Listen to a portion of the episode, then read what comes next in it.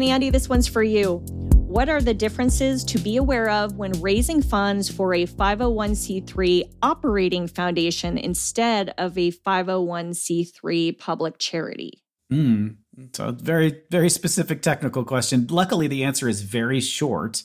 Um, and today, the there's very little difference between an operating foundation and a public charity. So, for those of you that don't know what an, a private operating foundation is, it is a flavor of 501c3 that is more of a private foundation than it is a public charity. Um, but it's a private foundation that spends more than, I think it's 85% of its revenue on charity activities. So it's kind of a sort of a hybrid somewhere in between a private foundation, um, which doesn't have to, which can have a, a closed board of directors. It doesn't have to show that it's got public support. The trade off that usually get with a private operating foundation, a private foundation instead of a public charity. So, in order for that close control, um, the trade off is that you have to pay excise taxes on like investments. Um, that there's a rule that you have to give away a certain amount of the money every single year, even though it's incredibly low, and um, gifts that go into a public, a private foundation um, have to be a lower percentage of your adjusted gross income than it is for a public charity. So in normal years, it used to be 30% for a private foundation, 50% for a public charity. Um, since COVID times, that got raised to 60% for a private, or sorry, for a public charity. And then for two years there, it was 100% of AGI. Um, but the operating foundation is the numbers are usually the same as the public charity. So if a public charity is normally 50%, a private operating foundation is also 50%. So to answer your question, which are what are the differences to be aware of? None. From a fundraising perspective, it doesn't make any difference to you at all. From a governance and operations perspective, sure, there are lots of differences, but from a fundraising perspective, you don't have to worry about it. Nonprofit governance. Nonprofit answers. Nonprofit board. Nonprofit management. Nonprofit marketing. Nonprofit resources. Welcome to Nonprofit Everything, the podcast where hosts Andy Shurick and Stacy Wedding answer your questions about all things nonprofit. Hey, everybody, welcome to another episode of Nonprofit Everything. I am here with my fabulous co host, Andy Shurick, and we are back with you again. How are you doing? We hope all is well in your world. In this season of gratitude, I just want to say how thankful I am for each of you, our listeners. You occasionally send us a love note telling us something positive or something you like about what we're doing. We appreciate that. We also are open to constructive feedback. Don't hurt our feelings too much. Just kidding. No, you can be real with us. We want this to serve your needs. So if there's something we're not doing or we could do more of, let us know. And you know where to find us nonprofiteverything.com and uh, Discord and social media and all the things. And uh, we'll look forward to uh, connecting with you, hope- hopefully through a question you send us.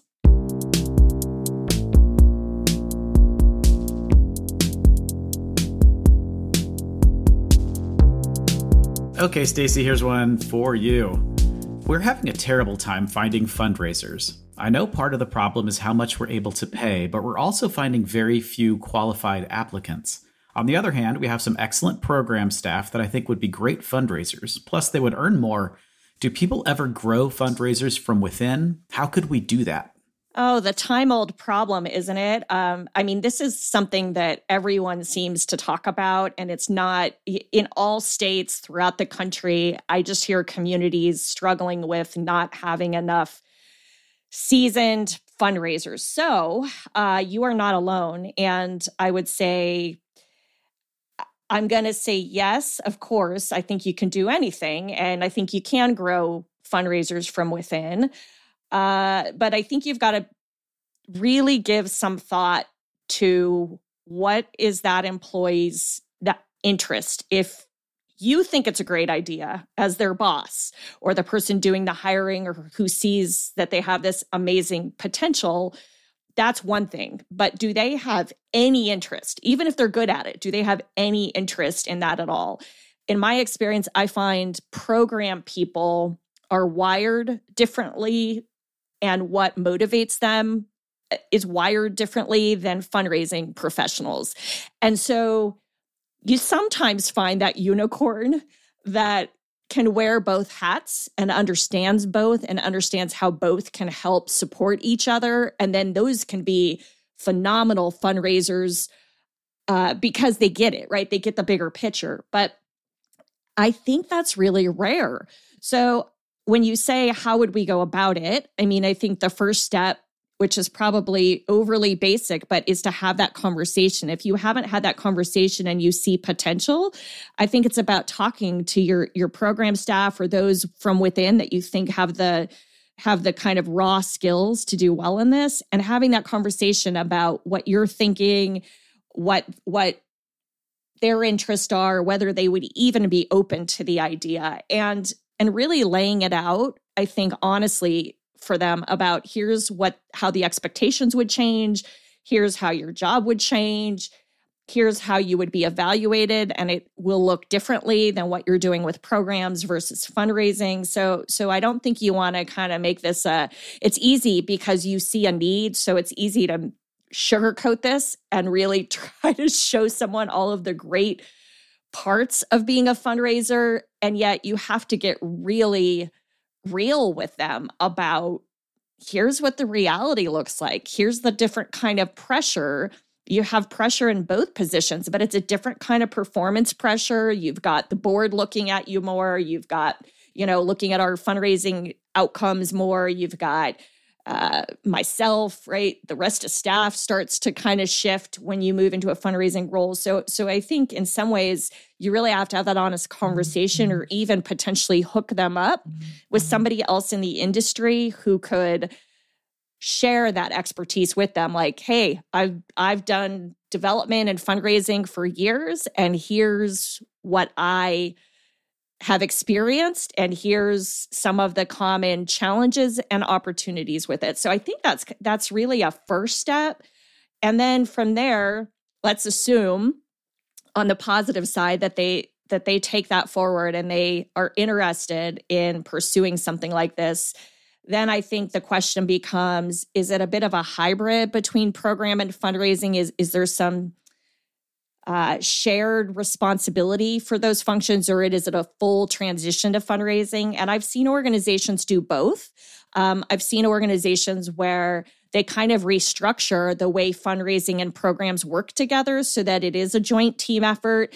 And when that happens, uh, it's just a whole kind of department restructure, or several departments get restructured to support this new model that you would introduce. But but then you know from there you can give them there's a ton of technical skill training out there. I think it's much more about the personality uh, in this case. I mean technical skills anyone can learn but do you have someone who is relationship oriented detail oriented someone who's persistent and won't get discouraged by a no? Uh, do they have high emotional intelligence impeccable integrity. Those are the kinds of things that that you really need to make sure that this person has besides just the ability technically to do it. I think it's even more so their their demeanor their personality their style. So that's that's my two cents. Andy any thoughts? Yeah i, I mean i think you're exactly right that you need to you know it's not something that's automatic because there are so many different moving parts and it is a very different skill set probably between the two that it's not something you're going to just be able to move somebody into that new role and expect them to automatically succeed. But i think sort of if you take a step back and think about it not in terms of we're moving a program person into a fundraising role but look at if i wanted to move any person in my organization to a different role like how would you go about doing that? And th- and then that comes down to do you have do you have like a list of roles and responsibilities for each position that you have in the organization and like what kind of person you want like sort of a, a higher level hr look at it which is what kind of people do we want for these roles? Um, because then you're starting to look at what exact skills are we looking at? It and then it isn't going to be you know did i hire somebody bright in the programs department that i can then move over into fundraising? It's like what people in my organization have the skills that fit what I want for a fundraiser to have. And that works for any other role. What what skills do, does what people in my organization do I have that fit the set of skills that I'm looking for in a program person, right? You might move somebody from someplace into programming because that's where they seem to work really, really well. Um, I think on the other side of it though, too, is like like this is this question kind of comes out of the sense of urgency. Like we can't find any fundraisers. Can we do this? Right. And the answer is sure, you can do anything. Yeah. like knock, knock Yeah. yourself out, right?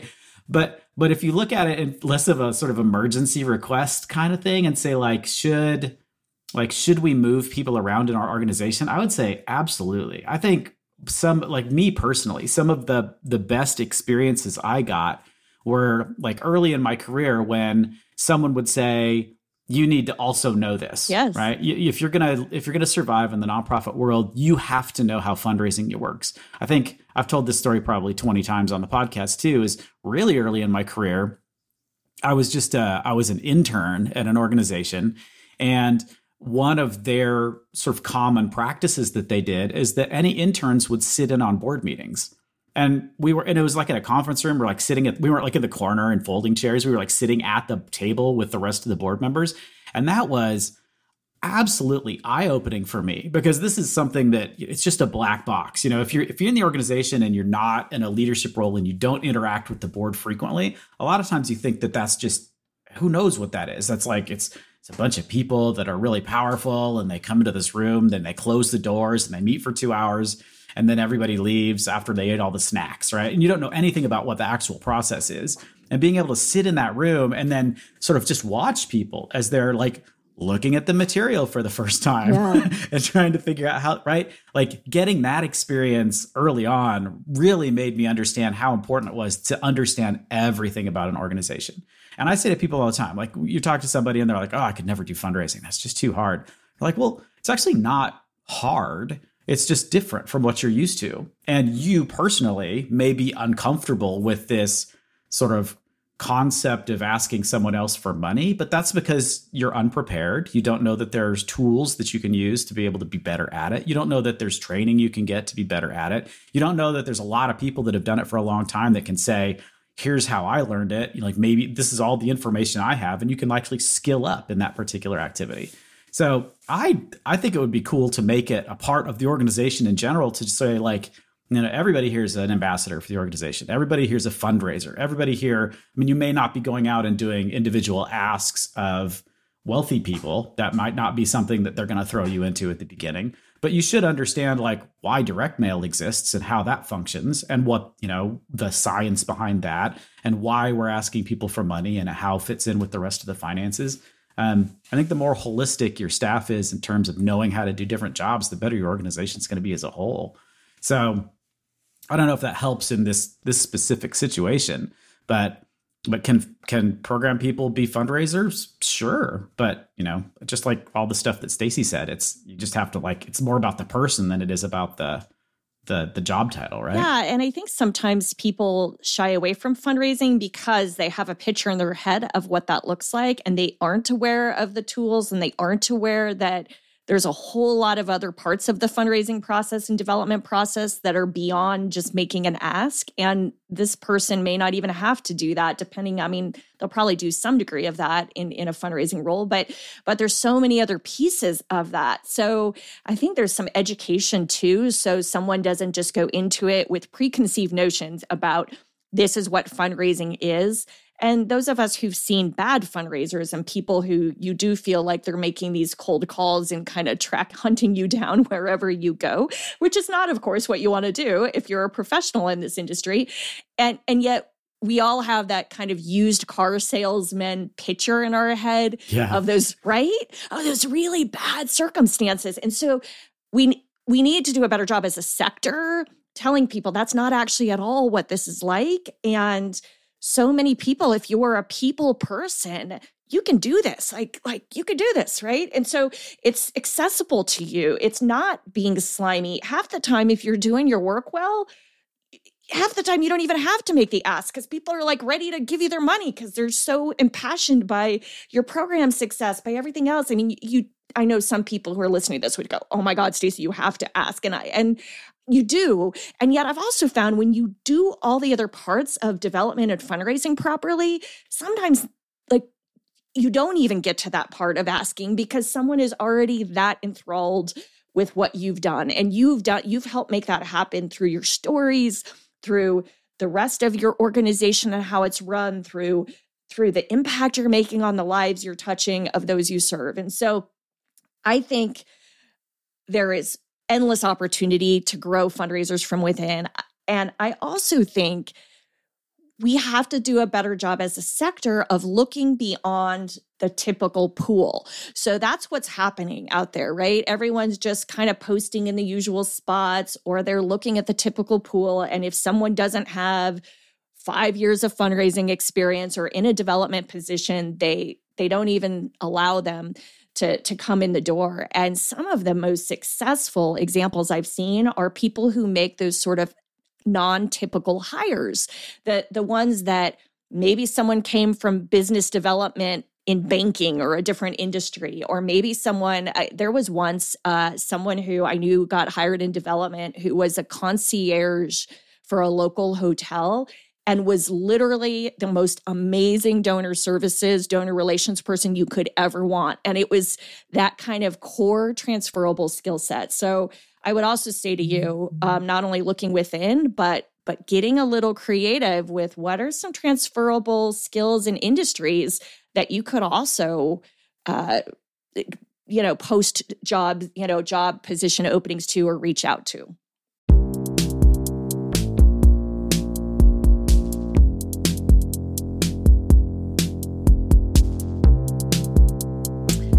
Andy, this is a, an interesting one. As a newer executive director, I find that when funds are tight, it's sometimes difficult to figure out where we can get the most value for our money in terms of helping our nonprofit grow and excel.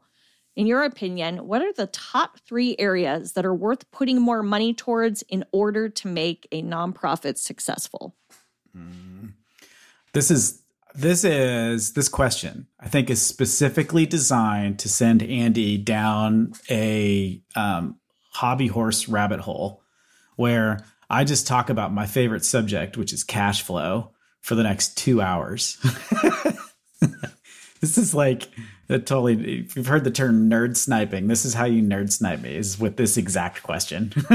um, so, one of the, and so we'll do the short version. So, so from a financial perspective, what a nonprofit should be thinking about is not necessarily like revenue and expense. But what they should be thinking about is how do I flush as much money through my nonprofit to, or to, in order to get the largest mission impact, right? So that's the question that you should be thinking about whenever you're putting your budget together, whenever you're talking about staffing plans, whenever you get like, you know, Aunt Edna died and all of a sudden you just get dumped $3 million on your organization, which is a huge windfall for you and you need to figure out what to do with it Right. The question that you should ask is like, what's the the best use of this money in order to get the largest mission impact? And that in order to get the answer to that question, it's not actually a finance question. You don't have to do any, you don't even need Excel to get the answer because you should be looking back at your strategic plan. Your strategic plan is the tool that you use to figure out what the, the highest and best use of any cash that comes through the organization is to be used for doing these particular programs. And if you've done it a few times, you can see which ones are the most efficient. Like if I had more money, I could do this. You know, we if if and and this should be part of your strategic planning process as well. Is especially once you become more mature and you've been doing this a little bit longer, you start to see like this is these are the opportunity areas for us that we can't hit right now. These are the things that we need to be focused on. Um, so if we did get a big bequest or something, this is where that money would go. This is the best place for that money to go. Um, and it's different for every nonprofit. And you kind of have to go through the planning process to sort of figure out what it is. But you're going to know what it is. You're going to know what the core the core things of the organization are, um, and where the best use of cash is going to be if you do have a big windfall. So the question here is if funds are tight and we need to figure out what you know, what are the critical things we need to spend money on? It's it's sort of the same question, except that instead of thinking about this massive windfall and how are we going to spend it, you need to think like what do we need to do to make sure that our organization continues to exist? How are we going to make sure that enough money is flowing through our organization so that our core programs continue? Um, and then and then and then that gives you your answer there. So it's really hard to talk about this in a vacuum. So I'll use I'm going to try to use a sort of a real world example to kind of explain it.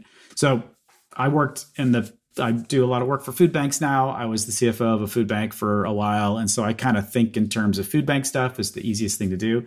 One of the biggest bang for the buck programs that we found in, in food bank world was food stamp outreach or SNAP benefit outreach. So what people typically think of food banks doing is collecting donated food as much as possible, working with those donors to be able to bring it all into the community and then helping agency pantries get that food out to hungry people, right? So it's this sort of flow of food through the system.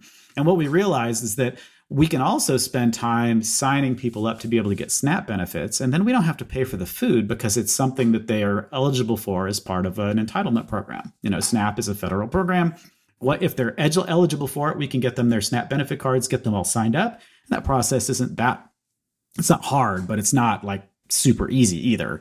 Um, get them so that they can get that SNAP card, so that they can just go to the supermarket and buy whatever they want, right? Within you know the parameters of the program, right? So that was like sort of the biggest bang for the buck program that we found. So if there was extra money and we could like, that's how we th- that was the thing that had the biggest impact multiplier when it came to money coming into the organization. And unfortunately, from a donor perspective, it's not a sexy program. You know, it's hard to sell a donor on, you know, what we really want to do is we want to get people government benefits, right? like, depending on the donor you're talking to, that's not a great conversation to have, maybe. I don't know. Um, sometimes it is, sometimes it's not, but it isn't the one you would lead with if you were walking out and asking a foundation for money or a donor for money. So it may be different than that too, and figuring out what that core bang for the buck program is. Um, the other thing we see is like the the the the challenge that you come up with when money starts to get tight is is not that the that the the the organization itself is no longer going to be able to um, like support itself. Like you worry more about like so a for profit business worries more about um, are we going to go out of business? Is our, our liabilities going to be higher than our assets and we're going to have to declare bankruptcy because we can't get any more loans, right? So a nonprofit actually that equation doesn't make any sense. Like nobody cares about how many how what the size of your net assets are. It's like it's a meaningless it's a meaningless thing to think about in terms of a nonprofit. What you really need to be thinking about is like how do we get access to enough cash to be able to continue to operate the organization so that we can continue our mission? Because the money should just be like a river. It's just be flowing by you and you should be dipping into it and like and like dipping back out of it and not trying to create a dam and make a lake and collect as much money as possible. You want the money to blast by you as soon as as fast as possible. And so making sure that you have all those cash flow cash flow tools in place to make sure that you know how to like if don't if donations start to dip, like how are we going to continue to do our core programs so that we don't like burn ourselves to the ground by getting rid of employees and stopping doing our program and stopping our outreach and you know god forbid pulling the plug on a direct mail thing in the middle of it which takes years to start back up right? You should know what kinds of things are are core activities that you're going to need in the future that you shouldn't you know that's sort of the life support system of your nonprofit donations like making sure that your fundraising stream is still working that's sort of a life support thing making sure you've got enough cash to continue to pay your employees. That's sort of a life support thing. You get electricity for your building. Um, those are sort of life support things as well. So thinking about it in terms of like what what's the minimum level of life support stuff we need and saying that that's the baseline and then everything else should be funding towards programs that's the way i would look at it but using your strategic plan is sort of the the, the tool that you use to determine what those programs are is i think the the key to this one i concur with the strategic planning comment and I I had a different way I approached this or thought about this when I read it. So there were three things that just like came to mind immediately that I thought if I'm in those shoes, I mean, layer on the strategic plan with it, but I think we know that nonprofits historically underinvest in infrastructure. We know there's a whole lot of systemic issues in the nonprofit sector of why that is. but sort of the basic foundation to be successful. So we may, you know, so people tend to, you know, the, the sexy thing is keep putting more money in programs or keep putting more money in XYZ. And yes, that is that is why you exist. That's your mission. You're trying to serve more people and all of that. And yet you can do that so much better sometimes if you actually backtrack and think about, well, what is it that's really slowing this down? What technology? So technology was one of my top ones. I was like, what how can technology make your life easier, more efficient, streamline may reduce what some people have to do um, on your staff, right? So they can you can channel their energies and their talent in other ways. So talent, you know, technology to me is is always an investment that seems like it's underutilized. I mean, I, I mean, and there's again, it's tough to raise money for these dollars. So I'm I'm just thinking, but if I had leverage points and I was the executive director, I'd say, all right, how do I where what are the technology investments to help make us more efficient and make us more effective and i would make investments around that. I would look at for me the other thing that comes top of mind is good people.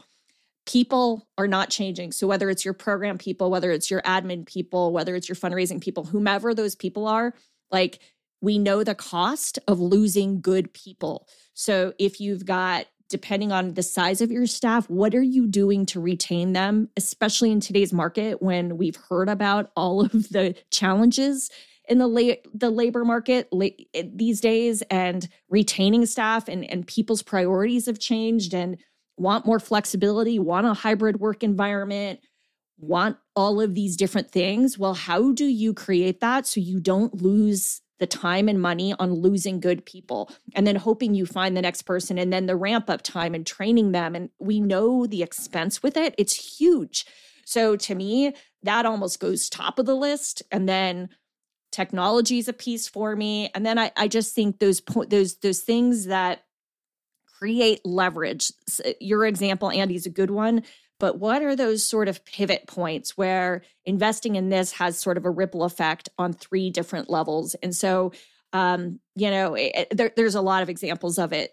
And yet, I think that that kind of thinking and the bang for the buck, what's your biggest bang for the buck, can really help as well.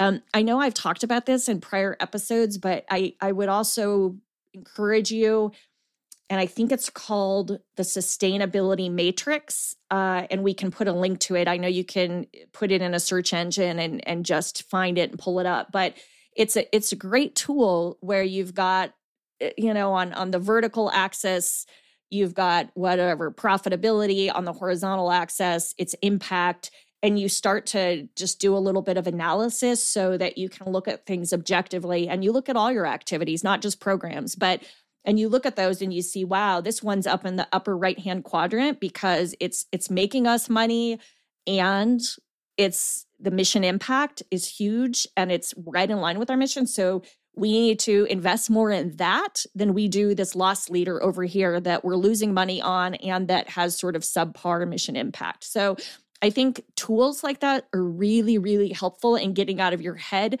and just sort of plotting it out, even if you don't want to go through like a full on data analysis. You can do this like super just kind of back of an envelope, or you can do it uh, probably the way someone sophisticated in finance like Andy would do, right? Where you actually do this pretty methodically and use real real data to inform this process, which is obviously ideal. But if you don't have the time and you're just sort of like you have a sense if you're tracking and following um, the cost of providing the services and programs you do, you have a sense of it. So um, those are those are my thoughts, and I just man people it's all about the people. That's that's my uh that's my call to action to you.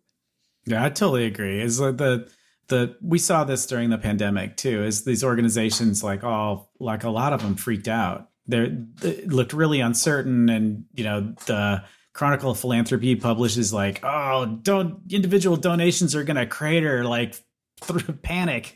That's basically the headline right? And everybody just like like really got upset. That's why we talked about furloughing. Remember a couple of it's probably two years ago now we did an episode and somebody said, "What about furloughs?" And Stacy and I reminded everyone that that's just a term that people made up to make it sound like firing you was like more pleasant than it really was.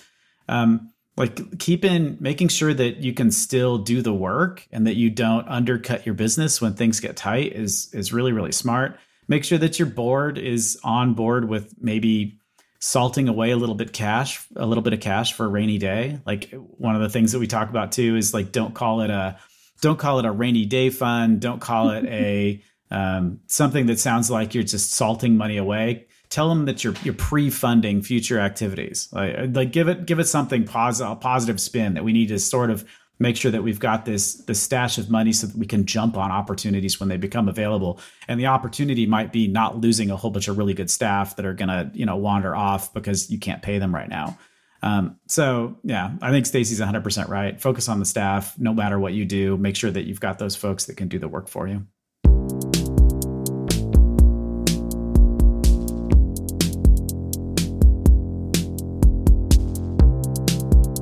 Stacy, remember a couple of weeks ago, a couple of episodes back, we we noticed that thanks for listening to nonprofit everything was the first two lines of a haiku. There's five syllables in the first one, seven syllables in the second line, and we we challenged our listeners to complete the haiku with a five syllable sentence, and we got a few. I just want to share what has so far. Keep sending them because um, we'll we'll we'll absolutely share them when we get them. But I just want to share one that came through that um, almost killed me because I was laughing so hard because it is probably perfect.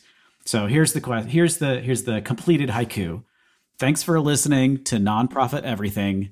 Galas suck.